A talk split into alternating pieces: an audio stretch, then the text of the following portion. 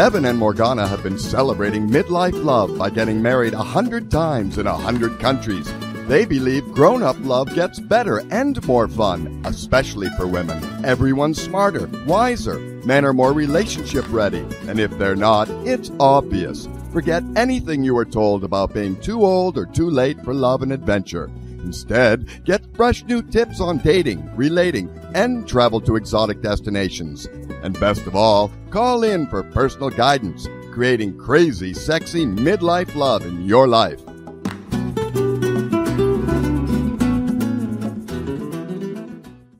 Hello, welcome to Crazy Sexy Midlife Love. My name is Morgana, and this is my husband, Devin. And if you're just joining us, Devin and I are 25 weddings deep into getting married 100 times in 100 countries. Devin's idea, because we love each other and we love travel. And that was my dream all along was to travel the world with the love of my life. So here we are. Hello, Devin. Oh, is it my turn? Yes. Okay, yes, I'm here. I'm Devin. I'm your husband. Yeah. So we're going to talk about things that, with any luck, will be a little bit crazy and a little bit sexy, and certainly midlife. I think that for us is unavoidable. Yeah. Things are feeling very crazy for me right now. I'm sure Devin hasn't noticed at all. No, No. Um, no. Yeah. That's why I sit here with a mild, trying to hide a smirk as best I can, and failing as usual. and failing. Right. That is my middle name. Um, yeah, we're we're about to leave from Mexico, where I'm leading my tenth ultimate money goddess immersion, my retreat that I've done nine times in Bali. This is the first time in San Miguel, so the differences of like where we're staying and the pickups and the activities, uh, and just down to like how are we going to have breakfast? All this kind of stuff is like totally different the things that I've always been able to count on. It's just, you know, it's we're going to make it up as we go along. So there's that um, excitement because things are falling into place and there are going to be new experiences that I haven't had and that I haven't introduced to my retreat. The centerpiece is still going to be coaching, like women from Thailand to Kazakhstan to South Africa to Norway to Israel to everywhere. Peru, lots of South America too and Americans. right? Well, just wanted to, thought? Yeah, just wanted okay. to throw that in there. You know, they've been they've been gathering me, gathering with me for years in these really intimate, tiny micro retreats of like four to eight women to transform relationship with money, love, and life. And oh, cool news! So Gabriella, who went with me on the retreat in 2013 when she was 23, the youngest I've ever had. That so that was, I guess, eight years ago. Today, she is the CEO of Latinx Wall or Latina Wall Street. And she is married. She just had her second wedding to her one husband a couple weeks ago. She is living the high life on a beach in Puerto Rico. She has a billboard in Times Square. And yesterday she announced she is pregnant. Ah, so, that's great. right? Yeah. Isn't that you? And Devin coached her. I coached her on relationship with money. And that's when her business took off. She was just like, had hundreds of thousands of dollars of student debt, and she wasn't getting any jobs in the field that she wanted. After my retreat, that was when she started getting the job interviews and the job bookings, booking started making loads of money, had to learn how to invest it. And now she teaches investment to people as she says people who look like her who have you know which is a really giant portion of the planet who have just been ignored. I think she's on the forbes business council. So the the um yay money love lifestyle legacy and now a baby. Uh yay gabriella. You can uh, find her on instagram at gabby wall street so um, I don't remember. Oh, right. So the reason I brought that up is so now I'm leading my 10th retreat, first one in Mexico, and I'm going kind of crazy because time is running out and I'm, you know, tying up all the loose ends and figuring out, well, maybe not safe to do this because of COVID this year. So maybe we can do that. it still centers on the coaching. That's, you know, that's the stuff that's the easiest to control. But I also want to create an experience for the women who are coming. So yeah, crazy on the on the list of crazy sexy midlife love. Crazy is definitely leading this week for me. And look at what a good sport my husband is. He's practically biting his lip to not say anything. No, this is just gas. Oh, excuse me. Okay. Um, so today's show is going to be about travel. Um, we have a super guest coming who uh, polio survivor, and she's in her 70s and she travels and she writes about it. She is the author of No Spring Chicken. Uh, and so we wanted to invite her because if you are there saying, I can't travel because, because of this limitation or that limitation, especially, especially physical limitations, we really, really want to, you know, help you with that because travel is important. And and we will so we will be inviting francine falk allen uh, in you know to uh, be in the room in just a moment. But before before we dive into the interview a little more about cr- the crazy and the aging. Uh, yesterday devin and i were uh, in the car and some great INXS song came up that's really you know our era. And we're kind of bouncing around singing along and thinking about michael hutchence beautiful talented guy who committed suicide which is just like you know it doesn't matter what things look like on the outside. You just don't know what's going on on the inside. You can't compare your insides to somebody else's outsides. And that brought up, Devin, you brought up that reality TV show.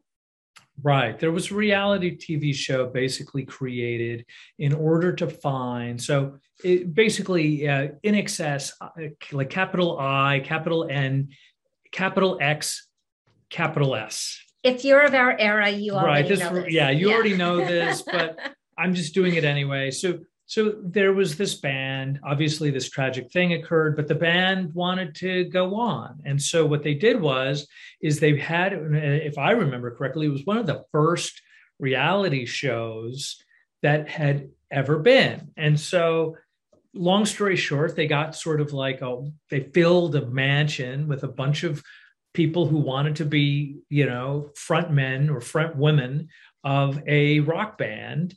And they would every An week. An iconic rock band. Iconic rock band. And slowly but surely they'd weed people out in order to find the band. And I think what we started discussing is we both remember the show.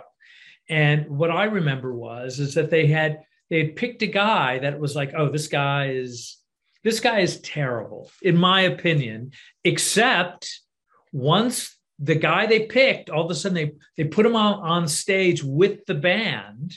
I was like, oh no, no, the band nailed it. Yeah. The band picked the right the right guy. Yeah, I didn't think he was terrible. I just there was this other guy who I thought was so much more innovative and interesting and artistic and and I was rooting for that guy and they picked the cute guy from Vegas. Well, like, but the, but the but the cute guy from Vegas was the band. He I don't had think right. The well, band wasn't the swag, you right. know, the swagger and and so and then what happened to INXS? Like uh well, so this is what my my genius thoughts yeah on this entire thing was is that so here's this band that is basically they're hoping to find a replacement guy so they can continue to replicate their past glory. It was like, a brilliant marketing scheme to get relevant again once their star was gone. But they sort of became a cover band of themselves. Right. It was almost like this certain irony that their goal is to just be some previous version of themselves. And I think, you know, I don't know if I heard from the band again, and I, I don't know much matters. Um, I mean, I still hear their songs once in a while, and I'm like, well, they, that was cool. And then, of course, the the logic then struck me is that because I was like, well, I, th- I think we're all sort of doing that in some way. And maybe this is part of the crazy, sexy part is that we start learning that, you know, part of what we're doing is like we're trying to hold on to the things that we used to be. And I was just so one of the things that I had up that was like Morgana, like almost flipped or lit over is that you know this last year during covid as as if you're a regular watcher of the show you probably already know that i buy i, I buy guitars and musical equipment and all kinds of ridiculous stuff. So i'm thinking about buying a really like the space that we can have this recording keeps gets getting smaller and smaller because more stuff. There's more stuff filling it so and really so here's the irony of all of this whole conversation. So here i am basically rebuilt a recording studio with all this great stuff in it with the with the hope of recreating the songs I wrote 25 years ago that were not successful then even in the slightest way like you know like for the nine people who heard those demo tapes i'm here 25 years later to make superior versions of those demo tapes that literally, like some of them were like, I recorded this 40 years ago, which is mind blowing uh, that this stuff still exists. Um, but it does. And so I think there is a piece of us that is kind of doing that, that, you know, like I honor this previous version of myself. Uh, to the degree that it's like, yeah, no, I want to record the best. I remember reading an interview, and I don't think it was Frank Zappa saying this, but I think it was somebody who played with his band for an extended period of time, where the, that person said, you know, I think what his goal was was to create the greatest version of the music that he wrote with the best mus- musicians possible. And I don't think he could care less whether or not any of the, those albums became like huge hits across the world. But he was trying to create this thing, like the best version of the thing that he was trying to create. And there's a piece of me that's like, oh, you know, I did some pretty cool stuff back then. And now I want to recreate this stuff as good as it can possibly be, even if it's a little tiny, unpopular, legacy. It'll be my little little legacy at least one piece of that legacy. And i think that's part of the freedom of getting older is now we start to do stuff for ourselves. Our motivation becomes less and less about like they call it extrinsic motivation less and less about will other people like me and will other people approve? And now we're more of the screw that this is what I want to do and it pleases me. So if I want to make music and if I want to write a book and I want to do art or I want to garden or I want to take West Coast swing classes or I want to travel, it's because I want to do it. I have less time on the planet. And it was like a, a door opened the moment I turned 40, where it's like, whoa, I have less time on the planet to go on bad dates and be in bad relationships and make bad choices. I want to be able to really savor the time I have left. And I don't think we're capable of that when we're in our teens and our 20s and maybe even 30s. I wasn't. And so now it's like, wow, this life we have is a gift, especially when you've got all this crazy chaos outside. It's like, this is precious.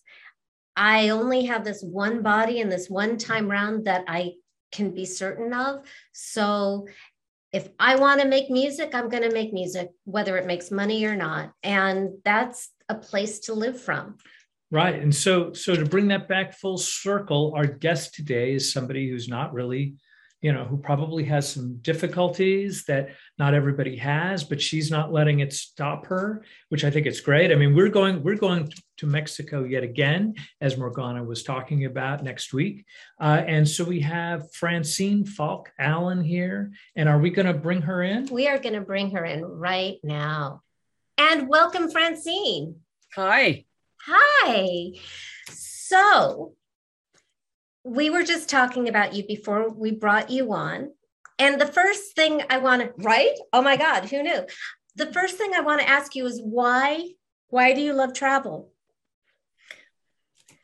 I think that I like to see a lot of different environments and cultures to begin with, but it also gets you out of your day-to-day grind and um, and teaches you about how other people think and live we couldn't agree more. That was actually one of the reasons that I, I chose my husband here, Devin, because uh, we share your philosophy. Now, you had polio growing up, which I think is actually it's timely to talk about with all of you know being in a pandemic and and all the controversy which uh, makes no sense to me about vaccination. Like I when Devin and I were growing up, we just had sugar cubes. Nobody complained about that. Uh, and that makes traveling more complicated for you, but you still do it. Can you talk to us about that? You mean more complicated because I had polio? Right. Yes. Um, well, I was determined. And the first trip I ever took on an airplane was quite awkward because I had a cane and I needed a sleeping bag and a, and a suitcase and a hat. And I soon learned that you could get um, a, a, suitcase that had um, wheels on it. They didn't have those, the ones that we have now, which are really convenient for travel. And it was like pulling a big dog behind you that would fall over with a leash on it and all that. But uh, I just over time learned to adapt. And now I have a travel scooter that I use, which is really great. And we just leave the luggage to the luggage handlers. So, what is a travel scooter? I have a travel scoot and it folds down and it only weighs about 35 pounds total. And when you take it apart, the heaviest part is only about 20, 25 pounds. So I can lift it into the back of my car. And when we take it with us on trips, we take the, the battery out, take it with us on the airplane, and the rest of it goes into the hole just like a baby carriage and it has really changed things for me. It makes it much easier because normally now now that i'm older i use uh, arm cuff crutches when i walk. Not all the time but when i have to walk any long distance. And we were getting wheelchairs at uh, airports which i highly recommend for anyone who has a walking difficulty People should not be proud. Just ask for the wheelchair. It's so much better to save your energy and be fresh when you arrive at your destination. So anyway, we were, you know, getting the the loaned wheelchairs that they have, and you always have to be there much in advance because they don't always show up on time. And uh, getting the travel scoot was just a huge benefit to me. Mm. So, can I ask which countries you've been to? And of course, the most obligatory question of all time is do you have a particular favorite destination? Oh, I've been to a whole bunch of countries. Let me see if I can find my list in here in my book. Um, I've been to Europe several times, and I have, uh, of course, been to Canada and Mexico. Um, I've been to, uh, I can't find it right at the moment. Um, I've been to India and Egypt and Israel and you know, the Middle East. And uh, I mean, really, probably about 20, 25 different countries. I love Paris. It's hard not to love Paris. And Beautiful. as far as as yes, as far as scenery goes, I love Scotland and Ireland very much. So mm. those are those are places. And the United States has incredible scenery. There's so much to see here. If you don't want to leave the country and you just want to drive, there's lots and lots to see. Mm. Was there any destination that was particularly difficult to traverse just because of the road conditions uh, and your disability? Well, I would say there's one section of Dublin that's really tough, and there are some other older cities that are tough. Uh, there's there's a place called the Temple Bar area. I know Dublin, it. And yeah. it's lovely. There's a great pub there that has wonderful traditional music. And we were determined to get there, but boy, it was hard to take my scooter. My husband had to lift it up and uh, down from curbs because the the sidewalks were very narrow. And mm. that's not usually true in other places in Europe. Uh, they they now have pretty flat sidewalks and I think that's because women wear high heels now you know and not everything is cobblestone. But I haven't had that much difficulty anyplace else. But there are other other pubs in Dublin besides that one so. Right. So when you you talked about cobblestone can you traverse uh, cobblestone fairly they, easily, or is that they, a complicated? they're really difficult. They're really difficult. They're especially difficult to walk on. And uh, as I say, most of the cities in Europe now have sidewalks that are nice and flat. So you don't necessarily have to walk on cobblestones except for to cross the street. Some of the older cities, older and smaller cities, do have a lot of cobblestones. There are places like I will never go to Positano, Italy because it is all hills all the time and there are lots and lots and lots of stairs. So that's just not for me. And places that have a lot of bed and breakfasts are sometimes difficult because frequently bed and breakfasts have all the rooms upstairs. So we tend to stay in hotels, but there are bed and breakfasts that have downstairs bedrooms too. So we always check that out before I always check it out before we plan a trip. So, is there sort of like a, a, list of questions or a list of things that you go through to make sure uh, your stay is comfortable? Obviously, so uh, you know, fewer cobblestones, the better. Uh, downstairs bedrooms. Uh, is there anything else, sort of like on your on your hit list of like, hey, these are things that are going to help me have a great trip or an easier trip? When I go, when I go someplace, I research it pretty thoroughly, and I find out if there are particular things I want to see, I find out, for instance, if it's a museum, is what I want to see upstairs, and do they have an elevator? And uh, if if not, then is it really worth it for me to deal with the stairs? And if it isn't, maybe we should go to a different city. And um, uh, when we stay in hotels, I always ask for a room that is not too far from the elevator and obviously if it's stairs we don't even usually stay there and um uh what else well on my list is is there a food service at the hotel or right next door because I don't want to have to go two blocks just to get breakfast. For some people, that might be nothing, a nice little walk. For me, it's a problem. So those there are things like that. And then my next thing is is there a pool? Because my primary exercise is pool exercise and I can mm. walk in a pool pretty easily. It's just harder for me to walk on land. So those are the things I usually ask for. And then we always look and see is our hotel near uh, things that we'd like to see so I can just take my scooter because uh, otherwise we might have to take a taxi or something like that. So, yeah. So, you know, the thing that pops into my head is that I'm imagining that there's a lot of people who are like, oh, it's a travel is difficult, it's challenging. Oh, this nice lady just gave me a list of all the extra work that she has to do. And you know, I'm kind of I'm I'm hearing it from that side. I'm also hearing it from the side of I love travel, meaning part of the research of the kinds of things that I'm interested in, that, you know, that whether it be I, I, don't know, pubs or museums or parks or what have you like I want to know all of those kinds of things before I land. So even if somebody's you know able-bodied and certainly like me, like I want to do that research in advance. Is there something that you might share with somebody who might have doubts in their mind uh, that might encourage them to travel in spite of their concerns? I think it's worth it. I really think it's worth it. And and some people, you know, I don't blame people if what they love is to stay home all the time, but I do think it's worth it to expand your horizons a bit. And one thing that I tell people also is it's better to take one big trip than a whole bunch of little ones that are difficult.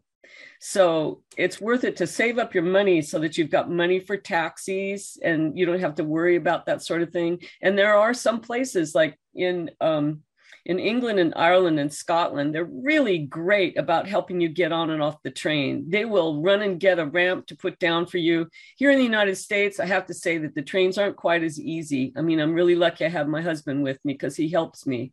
But in Europe, especially in the UK, they're really great about helping with things like that. So I feel like people should not be undaunted. Just take your time, you know, look look through what there's so much available online now.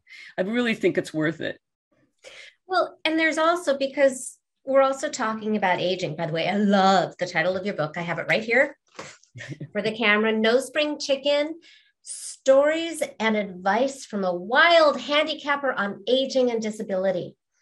On the aging point, the, the novelty of going to other places is so good for keeping us young and alive and keeping our brain healthy. And it's super duper sexy. You know, it's just like, it's such a great thing to do with the person you love, having these new experiences, including the challenges. That's part of the excitement and the drama that kind of bonds you together. And then you have stories about, oh my God, that thing that happened. So, would you like to talk about that? Oh, about um, traveling with my husband in particular? Yeah. Oh yes, we we actually get along. We may get along better when we travel than we do, you know, hanging around the house and bickering about where did you put this. But uh, yeah, we just we just did that like ten minutes ago. I'm glad to hear that. yeah. So so um yeah especially since we got the scooter because it was so difficult for me to walk any distance before and he's kind of like a labrador. He can walk a long ways. He's younger than i am. And uh so we have a lot more fun now. We really do. It, you know i just take the scooter and we can go just about anywhere.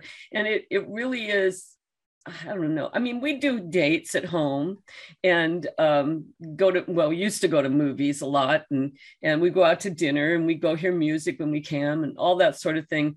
But seeing a new environment, I don't know, it, and especially when you don't know anyone else there, it really, it kind of pushes you together and you remember what it's like to have a really good time and do new things together.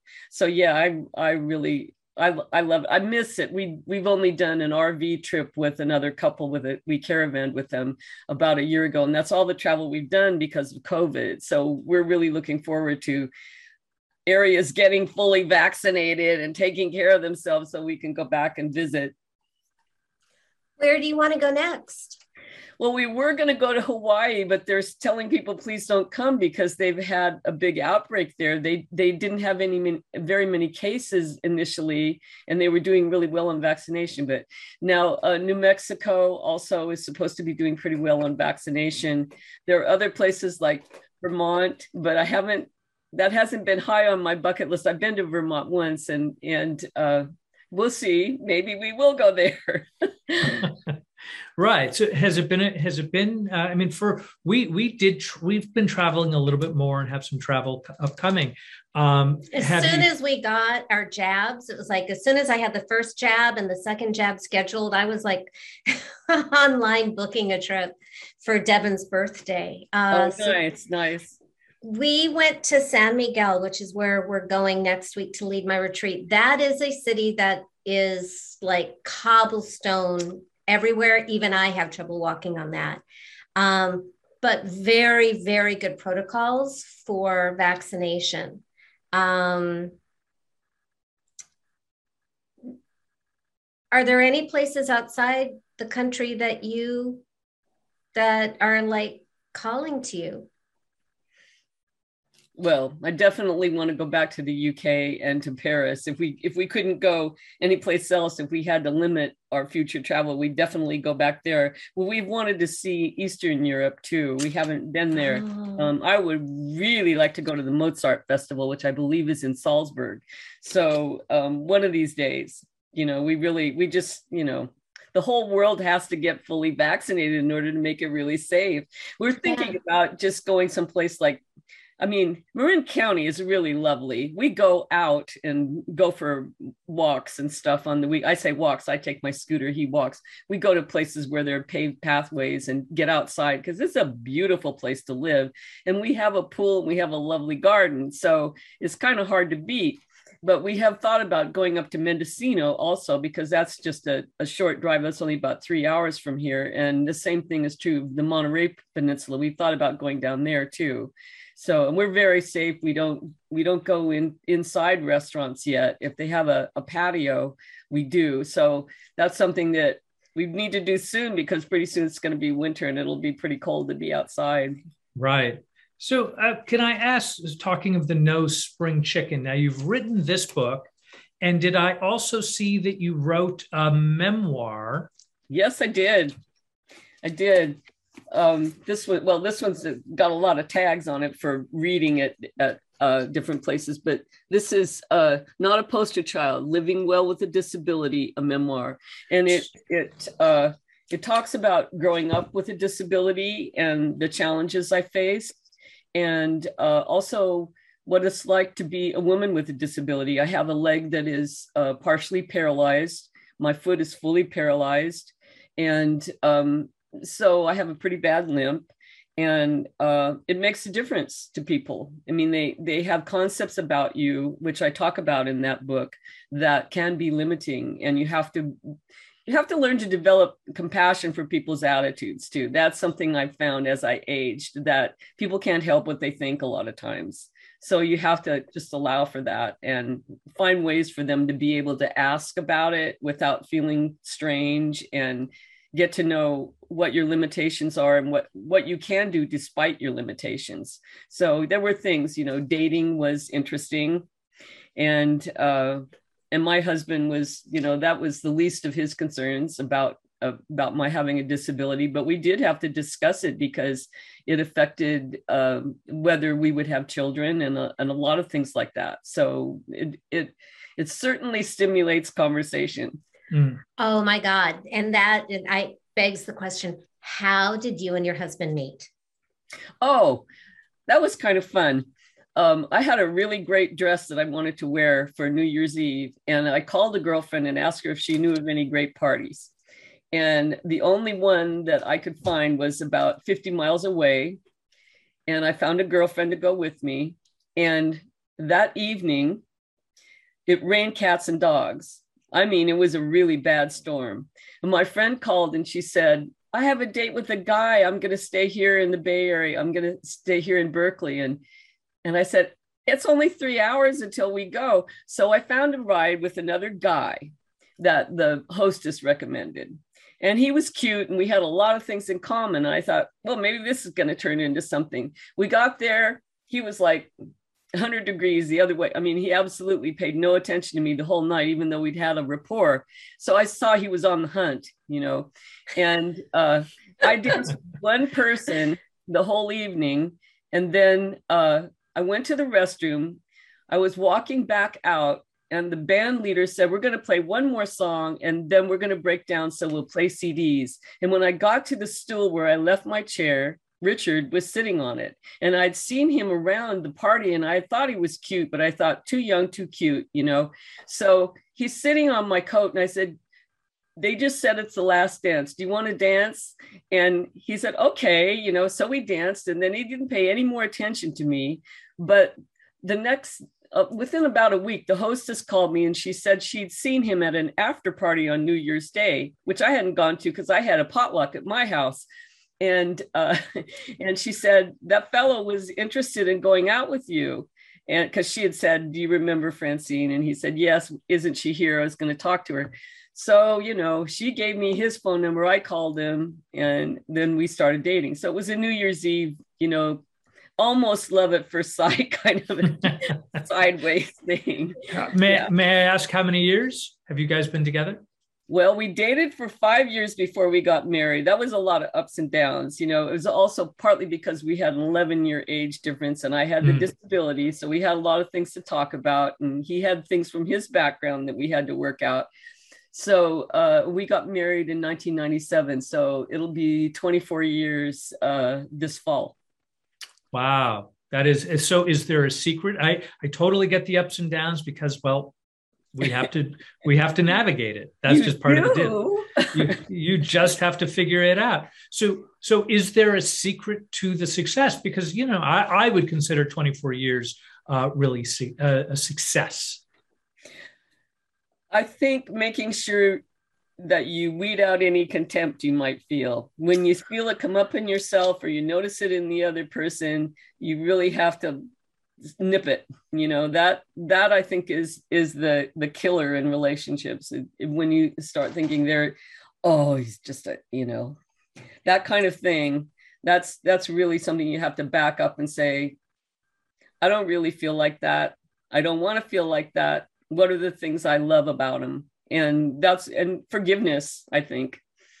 Because people are going to do stuff that you think you can't forgive and you just have to Right. No, and by the way, I would I would completely agree with you from the standpoint that at some point, if you're making a commitment like marriage, for me, there's really, I mean, there's probably a couple deal breaker kinds of things, but in general, it's like, you know, we have to push forward however we do. You know what i mean? We'll have to navigate whatever you know difference of opinions that we come across things like that um, I, I, wanted to go back a little bit to your memoir mm-hmm. not a poster child by any chance is that sort of like a nod to another book called poster child it isn't was, it, it isn't. isn't. okay all right because there is um there is a, a, book by Emily Rapp, who I just happen to know, who oh. writes about a memoir of her disability. So uh-huh. I wasn't sure. I don't. I have no idea when your book came out.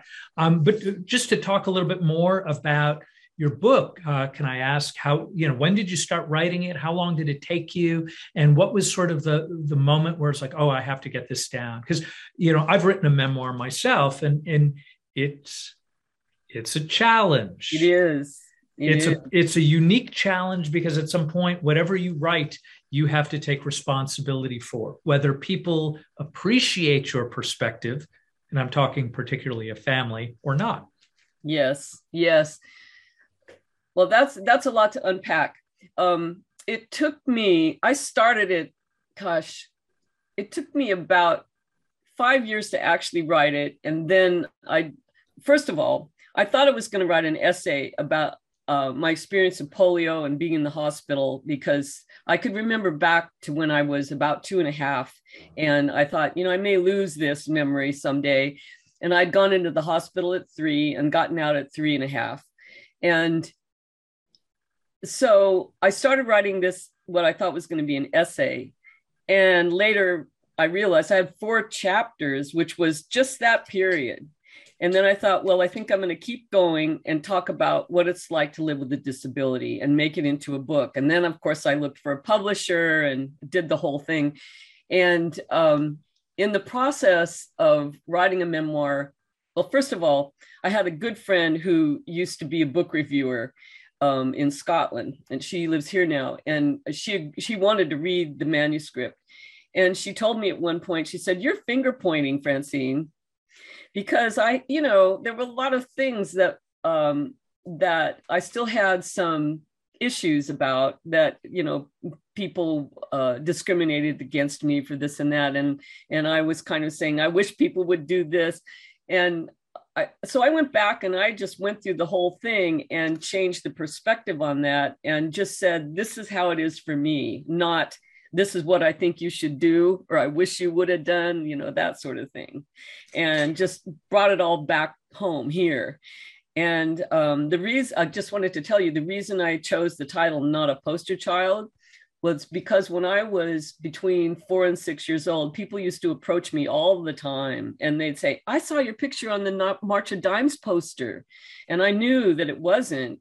And, or I thought that it wasn't. I went to my mother and said, um, am I going to be on the March of Dimes poster or am I already? And she said, no, no, that's not you. And you're not going to be. And what I realized even at six was that the thing I was identified by wasn't my face. It wasn't my personality. It wasn't that I was really smart in school or that I liked to sing. It was that I had a disability. So what people saw was disabled girl disabled girl must be the same person. And and i just saw at that tender age that that was how people were identifying me and it bothered me. So that's why i that's why i called it that. I, I no i mean i think that's amazing uh, from this similarity uh, only because this woman who wrote poster child was in fact the march of dimes poster child there were uh, several. There, I have met uh, two or three people who have had their photographs used for March of Dimes. They used a lot of different kids, and little girls are cute, you know. So of course, of I, course. I love what you said about your first draft being finger pointing because um, the first draft of a memoir is is what I call vengeance vomiting. Yeah. Where Yeah. you you just you have to get it out before you can scale it back and then go, well, how does this serve humanity? Yes. but we exactly. need we need to vomit all the stuff out just to get it out and Yeah. deal with it. For me, it was the first two drafts where it was literally like, three for me too. right. No, for a lot of it was just like, I hate you, and here's why I hate you, and here's why my points are valid for hating you, and you're a jerk on top of me hating you. And then at some point, it was like, like this is like I could feel like, ooh, I'm loosening up. I'm loosening up my innards. But then I realized, would I read this? And I'm like, oh, I, I think I could read about a page and a half of my own writing. And then it had to really be about why, you know, I mean, without question, I think we have an unwritten contract with the readers of our work, which is uh, you'll keep reading if I write something worth reading. That's Yes, something that's that somehow embraces you and your time and your value as the reader and but it is it's i think i think it's hard not to be able to write about a particular subject especially when the subject is very personal without saying yeah i remember you you jerk face And that we're we're getting close to time, so I really want to pivot back to No Spring Chicken: Stories and Advice from a Wild Handicapper on Aging and Disability. Why did you write that book?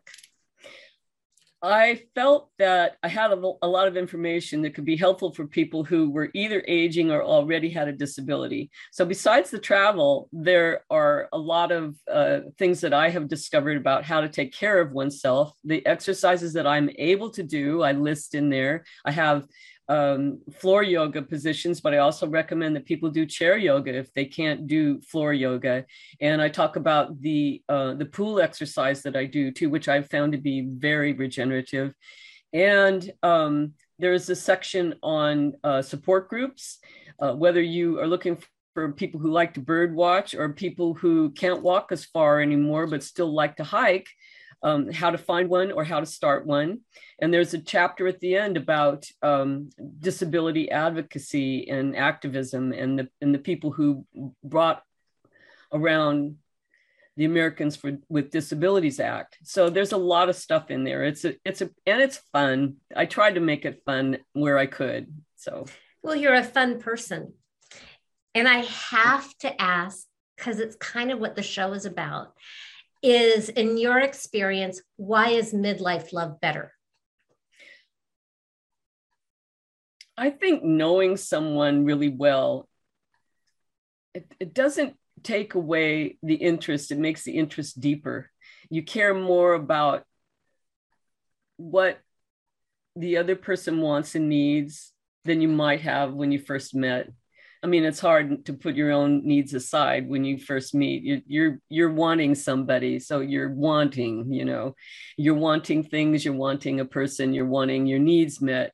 And when you're older, you know what the other person likes and needs, and you can put yourself aside a bit. And uh, and what, who wouldn't like that when somebody is trying to meet somebody else's needs? I know when my husband, I broke my foot recently, and my husband at first was having a hard time with it, but now he's like, "You want me to make you a cup of tea?"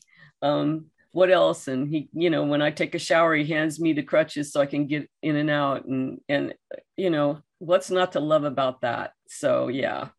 Hmm.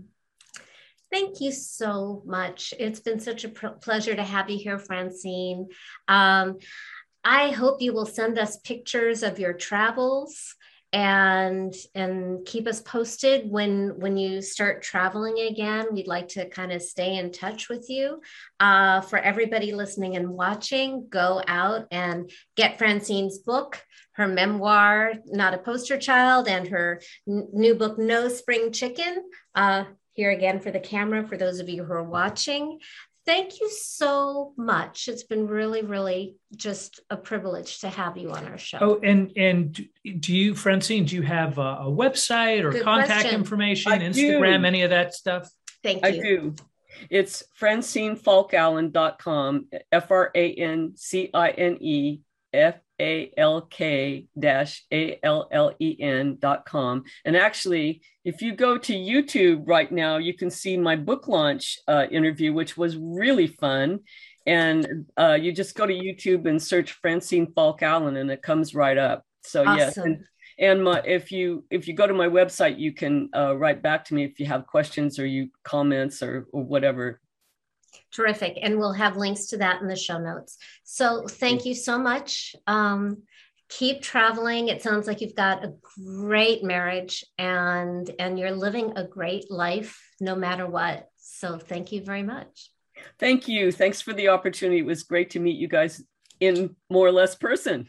yeah, right. As close as we're going to get for the time being. For 2021. yeah. Right. Thanks a lot.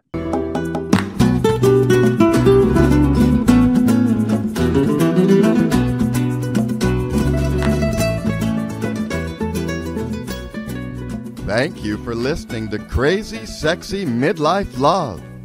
Please sign up to join our free love family at crazysexymidlifelove.com to get alerts to live shows, call in and ask questions, or just listen in.